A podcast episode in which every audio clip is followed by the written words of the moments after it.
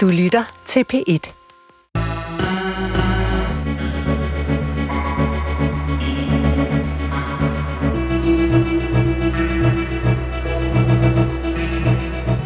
Der er hemmeligheder i familier og omkring familier. Der er hemmeligheder, alle i familien ved, men ingen taler om. Der er hemmeligheder, der tages med i graven, og hemmeligheder, der springer lige midt imellem and og risalamang. Der er hemmeligheder, der gør, at man ikke kan komme hjem til jul, og der er hemmeligheder, der gør, at man bliver nødt til at tage hjem til jul. Familien er en kompleks konstruktion. Måske den mest komplekse, jeg kender. Den bedste og den sværeste. Det er det, vi skal tale om i den her udgave af Hemmeligheder. Mit navn er Sanne Sigal Benoyal, og velkommen til programmet. Og velkommen til dig, psykolog Finn Reslev Korså. Tak for det. Vil du give mig ret i, at familien er en af de mest sådan komplekse konstruktioner, vi har skabt? Ja, fuldstændig. Det er fuldstændig rigtigt, men jeg ved ikke, øh, om det er den, der har skabt os, eller os, der har skabt den. Familiens historie er jo en meget lang historie. Har du noget på den? Altså nu siger ja. du, det er en meget lang historie. Jamen, du kan tage øh, det gamle testamente. Det er fuld af familiekrøniker med forskellige udgang med hemmeligheder, så det kan blive til noget. Josef og hans brødre for eksempel, hvor de ældre brødre de jeg bliver irriteret over Josef, fordi han bliver foretrukket af sin far og mor. Og så sælger de ham til Ægypten og fortæller forældrene, at han er blevet et af vilde dyr. Er det ikke en hemmelighed? og sådan er, er Bibelen fuld af familiehistorier. Så det vi kæmper med i dag, det er af samme art som det, man har kæmpet med i årtusinder i familierne. Og det er? Og det er, at en familie er jo en konstruktion, der har et formål. Det formål er? Det er at skabe en ny generation, der kan adskilles fra den foregående generation. Altså blive bedre? Blive, nej, ikke blive bedre, fordi det tror jeg ikke. Jeg tror sgu ikke, at vi bliver bedre. Hvis man læser de der familiekrønækker fra, fra gammel tid, så øh, ligner det mange af de ting, vi selv står i. Jeg tror ikke, det bliver bedre, men man kan sige, at det at komme fri af forældregenerationen, det at løsrive sig og blive selvstændig og få en, en sin egen vurdering af tilværelsen, at det er en, en meget vanskelig proces. Og har altid været det. Det er ikke noget, der bare går af sig selv. Og det er, og det er øh, mulighederne for at blive fri af forældregenerationen, der skaber historie. Men Finn, jeg tænker, at vi skal etablere, hvad hemmeligheder i virkeligheden er. Altså, fordi jeg sidder jo her som sådan en slags hemmelighedsfacilitator, og kan godt have min egen mening om, hvad hemmeligheder består af, eller hvordan de opstår, eller hvordan vi bærer rundt på dem. Men hvad tænker du egentlig om hemmeligheder som psykolog? Hvis det giver mening. Det, det giver mening i den forstand, at øh, man jo på en gang lever med hemmeligheder og i hemmeligheder, men også forsøger at forstå, hvad går det ud på, hvad er meningen. Og det er netop det sidste, det er meningen, det er der, man trækker al opmærksomheden hen for at få en forståelse af, hvad går det egentlig ud på? Hvorfor har vi hemmeligheder? Einstein sagde engang i en sporvogn på Blejdomsvej til Heisenberg, de må huske på, at det er teorien, der bestemmer, hvad det er, vi ser. Det er genialt sagt det er, ikke, det er ikke, teori er ikke noget, der bliver til undervejs. Det er teorien, der styrer vores, vores måde at opleve tingene på. Og danner man sig en forestilling om, hvad hemmeligheder er, så er den med til at, at strukturere den måde, det hele hænger sammen på. Er det fordi, hvis jeg skal forstå det rigtigt, vi også som mennesker har sådan en trang til at forstå, altså til at danne os et overblik, til at kategorisere og kat- katalogisere? Netop de fleste mennesker vil jo gerne forstå, hvad det er for et liv, de lever, og forstå baggrundene for den ballade, der er i familien. Selvfølgelig vil man gerne forstå, hvad, hvad, hvad tingene går ud på, og, det, og det, det er det, når der er en hemmelighed, så vil man forsøge at forstå den, og når man så har etableret en forståelse, så er det den forståelse, der styrer, hvad man så gør i fremtiden. næste jul, så venter man den samme forestilling som sidste jul. Det er jo også det, der er med julen. Det er, at det er en teaterforestilling, som du har set før. Du kender første akt, du kender anden akt, og du kender tredje akt. Ja, og det er du fuldstændig ret i. Men det kan være et lystspil og være hyggeligt. Kan det være en revyfilm? Det kan det også være, og det kan være et drama og, og, og en tragedie. Det kan, det kan antage alle former, men, men man glemmer måske, at det faktisk kan være hyggeligt. Der er nogle familier, der har det smadret hyggeligt. Hvad er opskriften på hygge? Det er, at man får løst generationsproblemet. Og generationsproblemet, hvis du skal sige, hvad det er? Det er, at man får løsrevet de følelsesbindinger, der er mellem øh, mor og far og, og børn. Mor og far på den ene side, og børn på den anden side. Sådan så der er opnået gensidig respekt. Ja. Når den gensidige respekt er indtruffet, hvor far lader være med at give gode råd til sønnen og sige, at du skal gøre sådan, og det er sgu da åndssvagt, det du gør. Men respektere den unge, og den unge lærer at respektere den gamle, så er generationskonflikten løst. Og så kan vi hygge os. Og så kan man hygge sig. Så når jeg starter med at sige, at familien er eller kan være en ret kompleks konstruktion, og vi samtidig står over for en højtid, hvor ja, generationerne jo unægteligt mødes og samles, kan du så godt forstå, at vores indbakke er ret fuld? Ja, det kan jeg godt forstå, fordi julen er jo familiens stiftelsesfest, kan man sige. Ikke? Der bliver en familie til. Det er nu, vi skal hygge os. Ja, og, og så er der store krav til, at det skal være idyllisk. Julen skal helst være, det skal være hvid jul og flæskesteg, og så skal der være hygge og idyll. Og det er der bare ikke. Der er altid spændinger imellem svigermor og svigerdatter, og spændinger mellem søn og far og, og så videre, som, som vækkes til live af en bemærkning, og så kommer der et skænderi, eller sådan en følelse af, hvor er det ubehageligt at være her. Og vi ved jo alle sammen godt, at den bemærkning, altså den der lille ting, sådan noget med, og jeg troede ikke, at det var and i år, eller sovsen var bedre, øh, da, da mormor lavede den, eller alle de der små ting, som kan sætte altså, ild. Ja. Det er jo aldrig de små bemærkninger, det er jo dynamikken. Altså, det er jo, det er jo et billede på noget større i en familie. Ja. Er det også det, hemmelighederne er lavet af? Jamen, det tænker jeg, det du skildrer der, det er jo, at en, en lille ting kan sætte en flamme i gang, som ødelægger stemningen totalt. Eller ændrer den totalt? Ja, i hvert fald aktualisere noget, som problemer og konflikter og mods- modsætninger, som ikke er løste. Du skal altid bringe det på banen, ikke? og så køre den.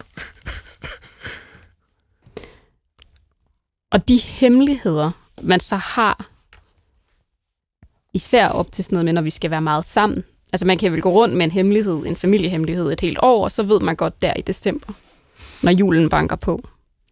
Så bliver den på en eller anden måde, du kaldte det aktualiseret. Ja.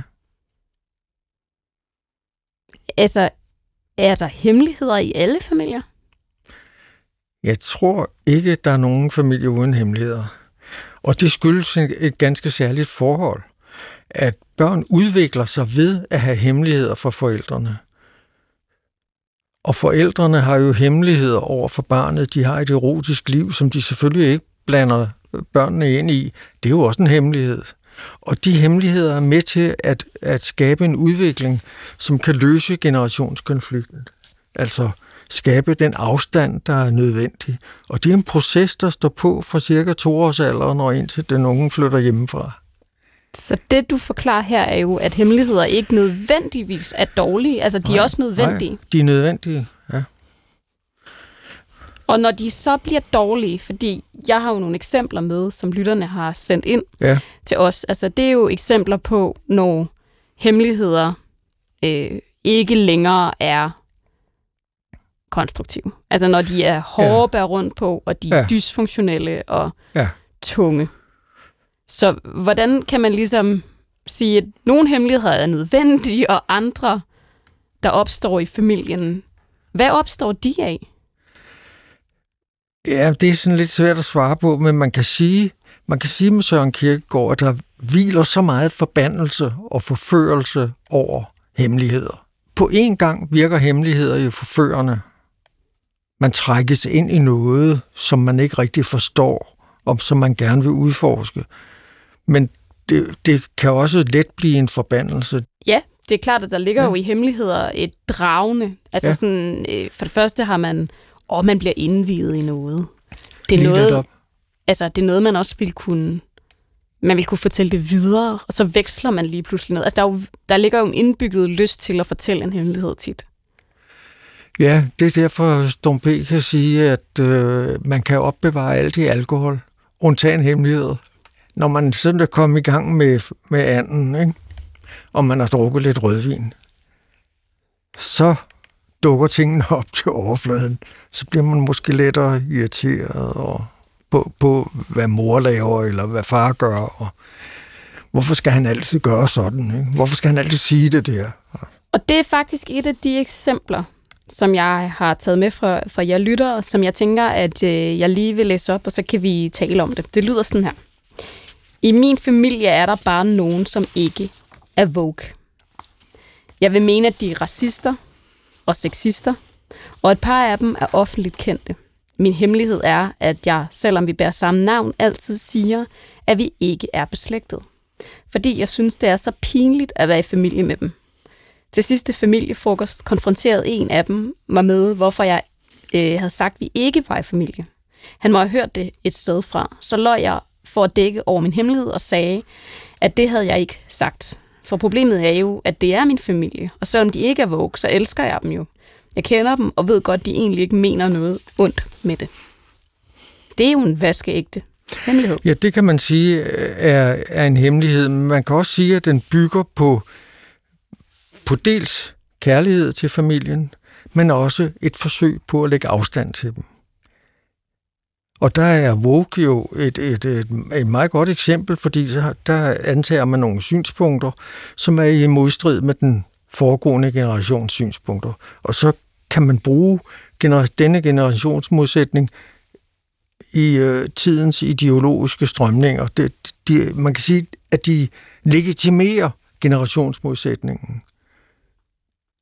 Så det her, det er også det, du talte om med generationer, altså ligesom skabe afstand til den ja. forrige generation. Og det gør han jo. Ja. Han skaber, det, det er en mand, ikke? Nej, det, det ved vi ikke. ikke. Det ved vi ikke. Men det gør, nu øh, siger vi, den mand, så siger, kan vi sige, på en gang er han jo knyttet til sin familie og glad for sin familie. Men på den anden side har han også brug for at lægge afstand og komme væk fra dem, for at finde sin egen øh, identitet. Så den proces, han er igennem her, er også en identitetsgivende proces. Han er ved at skabe sin egen identitet. Og så kan man sige, jamen hvorfor står han så ikke ved det, når han er sammen med familien? Det, det kan være lidt svært. Det kender vi alle sammen til. Det er svært at sige en sandhed til mor, eller til far, eller til, til en onkel, eller hvad det er. Men man kan godt fortælle om det til sin kæreste, eller til sine venner, at de er skøre i knolden og har nogle åndssvage synspunkter. Er der altid det her sådan den her øh, splittelse og egentlig også forsoning i sådan nogle hemmeligheder? Som jo er sådan lidt modsatrettet. Altså ja, splittelse, ja, ja. man har lyst til at lægge distance til, men man, og jeg elsker dem jo også. Ja. Altså den der sådan, det forsonende element. Ja, ja. Det helende. Der, er det, begge dele er, har værdi og betydning. Men det gør det jo også ekstremt komplekst. Fordi Jamen, det, det er modsatrettede ja, følelser. Ja, og det er jo det, der ligger i, i selve generationsmodsætningen. Et hvert barn og et hvert ungt menneske har jo positive følelser over for forældre og søskende, men har samtidig brug for at lægge afstand og synes, de er åndssvage. Det er meget komplekst, og det er så komplekst, så hvis ikke det bliver bearbejdet på en, på en øh, konstruktiv måde, så kan det ende i, i øh, anoreksi, eller hvad, hvad, det, hvad det nu er. Ikke? Så det kan være ubetydeligt, og det kan være en måde... Vi, altså, det er, det er en naturlig proces, vi alle sammen skal igennem for at adskille os fra vores familie, ja. men det må ikke gå galt i den proces. Det er det. det er lige netop det. Det er en, det er en almen proces. Der er ikke nogen, der, der slipper for det. Du hjælper jo folk med at bearbejde altså de her øh, processer. Kommer folk ind og siger, øh, Finn, jeg sidder her, fordi jeg har en hemmelighed? Nej. Det er der ingen, der gør. De kommer, fordi der er et eller andet problem, der er uløst. Noget, der vækker bekymring eller angst, og noget, de ikke kan, kan forholde sig til på en måde, så de kan komme ud af det.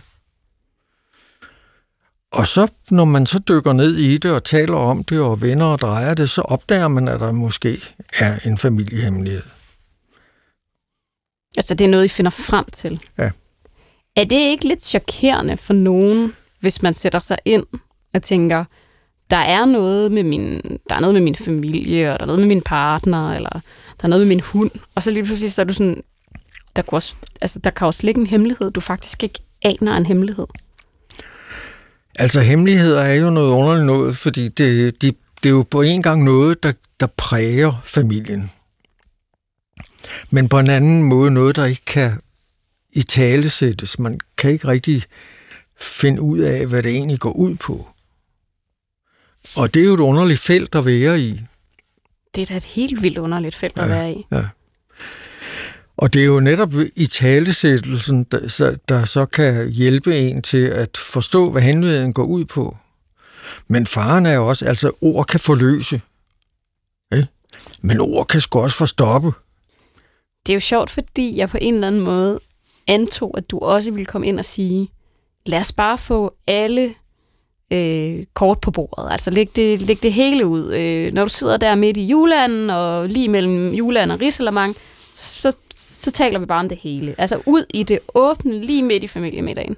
Det er journalisten, der taler. Det er medie, det er en medielogik. Medierne har den opfattelse, at alle hemmeligheder er negative, og de skal bare belyses, de skal ud i, øh, øh, i det åbne, så man kan se, hvad det handler om. Men sådan er verden bare ikke indrettet. Så du siger, at det er en sød, det er en sød teori, men det er for komplekst det er, til... Der er hemmeligheder, man skal respektere. Der er hemmeligheder, man er nødt til at bearbejde på en eller anden måde. Og, og der er, øh, jeg, jeg tænker, at det, der er vigtigt at gøre sig klart, det er jo, kan en hemmelighed føre til noget, til en ny udvikling, til noget bedre, til en afklaring i familien, så man kan være sammen på en mere afslappet måde så er det da en god ting at få en hemmelighed bearbejdet. Men det er jo ikke sikkert, at det, at, at det er sådan, det hænger sammen. Men det er jo et hårdt slag for sådan en som mig, altså for min generation, der er vant til at ventilere meget. Ikke? Vi føler meget, vi ventilerer meget. Ja. At du så siger, jamen det kan du ikke, det er ikke nødvendigvis godt, når du sidder der, og du tænker, det her, det må jeg have ud jeg må have det ud. Jeg bliver sindssyg af at bære rundt på den her dynamik, eller den her hemmelighed, at du så siger til mig, ja, i teorien er det der meget fint, men det, det er bare ikke altid sådan, det er. Ja, ja. Du, jeg prøver at læse en hemmelighed op, fordi ja. den synes jeg faktisk er et ret godt billede på, hvordan jeg tror, det er i rigtig mange familier. Ja. Min familiehemmelighed er måske lidt underlig for nogen, jeg drikker, når jeg er sammen med dem. Det gør jeg for at kunne holde ud og være sammen med dem. Jeg drikker i øvrigt kun, når jeg er sammen med min familie, så jeg bliver hurtigt fuld. Det underlige er jo ikke at drikke for at holde sin familie ud, for der er jo mange svære familier derude. Men jeg kan ikke beskrive, hvorfor min familie er svær. Der er noget i relationerne og dynamikkerne, der går skævt, når vi taler, laver mad eller spiller spil. Alt det, som man for eksempel gør, når man er samlet til højtider. Som om luften er tyk af noget, men jeg aner ikke af hvad. Jeg synes aldrig, der er sket noget stort eller traumatisk. Jeg synes sådan set, det er fantastisk godt formuleret. Prøv at indfange det, som prøv, er umuligt. Prøv at indfange det, som, som ikke er til at sige, ikke er til at benævne. Det er sgu ret godt præsteret, synes jeg. Synes du ikke? Jo, for jeg synes, det her det er næsten ja. alle familier, jeg kender. Ja, så er der jo selvfølgelig familier, hvor der er sket et eller andet øh, netop traumatisk, eller noget, hvor man kan lede spor tilbage. Ja. Men der er jo mange familier, og de fleste familier, jo heldigvis man kommer i, hvor man kan sige, ikke sætte fingeren på, hvad det er. Ja. Men der er nogle dynamikker, øh, som bare er svære, som du siger, der kan være et ord, eller et spil, eller Øh, hvor man bare kan mærke, det er anstrengt. Ja. Det er ekstremt anstrengt. Og det synes jeg er enormt fint formuleret i den Jamen, her det hemmelighed. er, det er det også. Og jeg tror også, det er derfor, den slutter med, det var bare det. Det var bare det. Ja, men det man så kunne sige, det er igen, at min fornemmelse er, at der bag det, de her ting, han beskriver her, er nogle uløste generationsmodsætninger. Der er følelsesmæssige bånd, der ikke er skåret over, og ikke er bearbejdet, sådan så man opnår den der gensidige respekt, jeg talte om før. Det er min fornemmelse. Det er jo ikke, det, jeg ved det jo ikke, øh, men, men det kunne man godt tænke, at det var det, der var der lå bag ved fornemmelsen af at, at sidde i noget, men at der er ubehageligt og tyngende og vanskeligt, og man kan ikke rigtig sige, hvad man, hvad man tænker og føler. Ikke? Det er selvfølgelig vanskeligt. Og det der med, at luften er tyk af noget, altså er jo et billede, som jeg tror, de fleste kan genkende fra ja. familier. Altså, ja. øhm, der er noget øh, usagt, eller der er sådan en stillhed, der er meget larmende.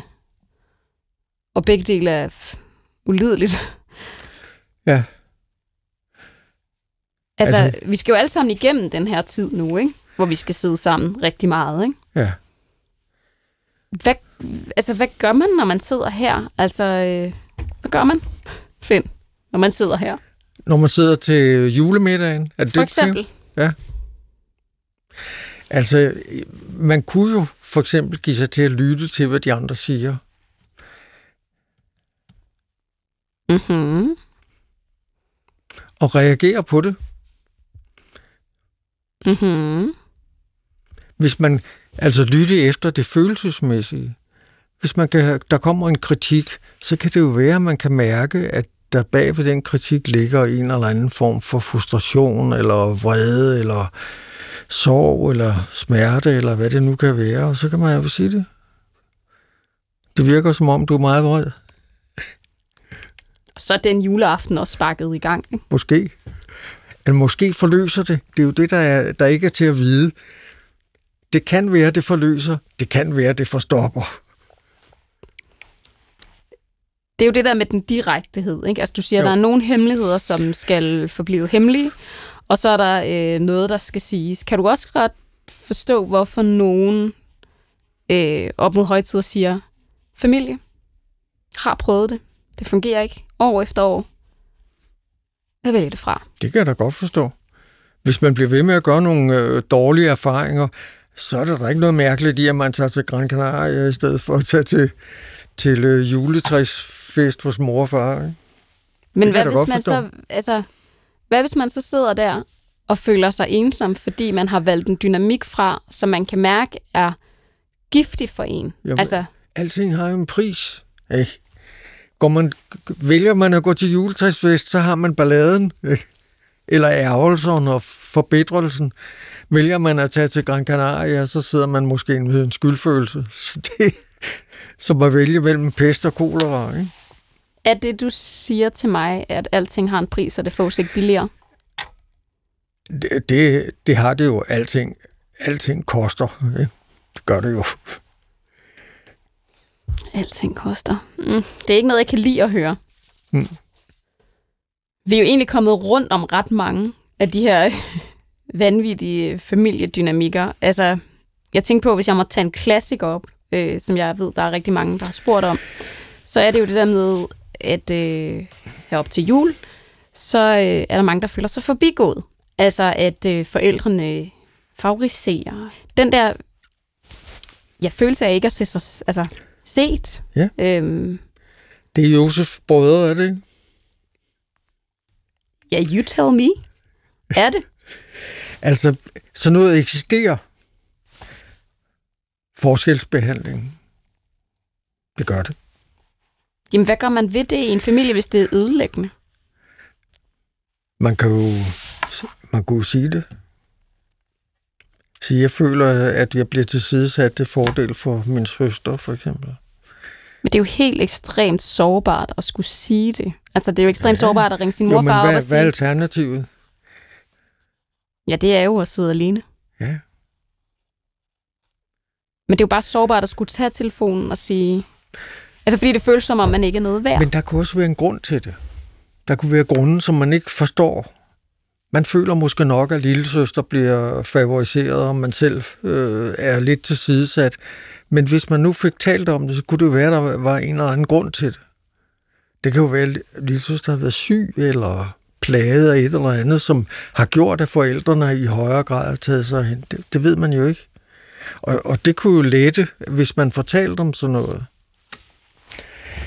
Der er jo gerne en grund til, at forældre udvælger nogle af deres børn som favoritter i forhold til de andre.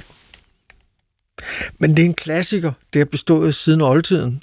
Og vi har øh, historier, der er flere tusind år gamle, som handler om det samme. Altså at forældre ja, favoriserer. Favoriserer. ja. Det starter med Kain og Abel. Ikke? Det er ganske vist Gud, der, der ser til Abels offer, men ikke til Kains. Og Kain bliver misundelig og slår sin bror ihjel. Sådan starter det hele. Ikke? Så det er ting, der, øh, sådan som jeg opfatter det, ting, der ligger meget, meget dybt i os. Og, og man kan også nogle gange f- få en fornemmelse af, at når man føler sig tilsidesat, at så er det i virkeligheden noget, som man selv har, øh, er en del af, at man skubber sig ud, fordi man har brug for den adskillelse fra familien, altså generationsmodsætningen, som jeg talte om. Og når man så har bevæget sig ud af familien, altså giver man, så anklager man øh, forældrene for at have øh, favoriseret nogle af de søskende. Det kan også være en forklaring. Men når man så dukker op der, ikke? fordi man har besluttet sig for, at nu dukker man op for 10 år i træk, selvom det er ulideligt. Og så opstår der den der ensomhed. Og så sidder man der omgivet af sin familie. Det er den lykkeligste tid på året. Ja. Og er ensom. Det er selvfølgelig svært. Det er helt vildt brutalt jo. Ja. Det er svært ikke at have et, et afspændt forhold til sin familie. Det er det. Du siger, det er en svær konstruktion. Ja. Og der er ikke nogen nemme løsninger. Men det, der ligger bagved, det er i hvert fald min erfaring, det er generationsmodsætningen. At hvis den er løst, så har man også mulighed for at kunne være mere afslappet sammen med sin familie medlemmer. Og acceptere, at den ene er åndssvag, og den anden er mærkelig, og, og hvad de nu er, alle sammen. Den er, altså, alt hvad vi har talt om nu, den sidste halve time, har jo kredset om, ja, altså, adskillelsen, dynamikkerne, Ja. processen, men også en ret stor portion forståelse i virkeligheden. Altså, øh, lysten til at lytte, lysten til Ja. at forstå sin familie. Ja, naturligvis. Ja, absolut. Altså, at, at det ligesom, at det, jeg synes, du bliver ved med at vende tilbage til, er også en opfordring til at kigge øh, en af at se, hvor, hvor stort et overskud har du til at møde din familie med en større forståelse, eller en nysgerrighed måske. Ja, ja. Det, det, det vil altid være en hjælp. Det løser nok ikke alle problemer, men det kan, det kan være en hjælp at have den indstilling. Så hvad vil du sige? Altså nu har du, nu, du har set øh, et lille udvalg af det, som vores telefonsvar byder på herop til jul. Ja. Altså, hvis du skulle sige et eller andet til de folk, der sidder derude, hvad ville det så være? Så vil jeg, tror jeg, jeg vil gentage Kirkegaards ord om, at det på en gang er forførende og forfærdeligt. Og forbandet. Det kan jo ikke gøres meget mere præcist. Mm. Finn, Reslev, Korså. Tusind tak, fordi du var med. Selv tak.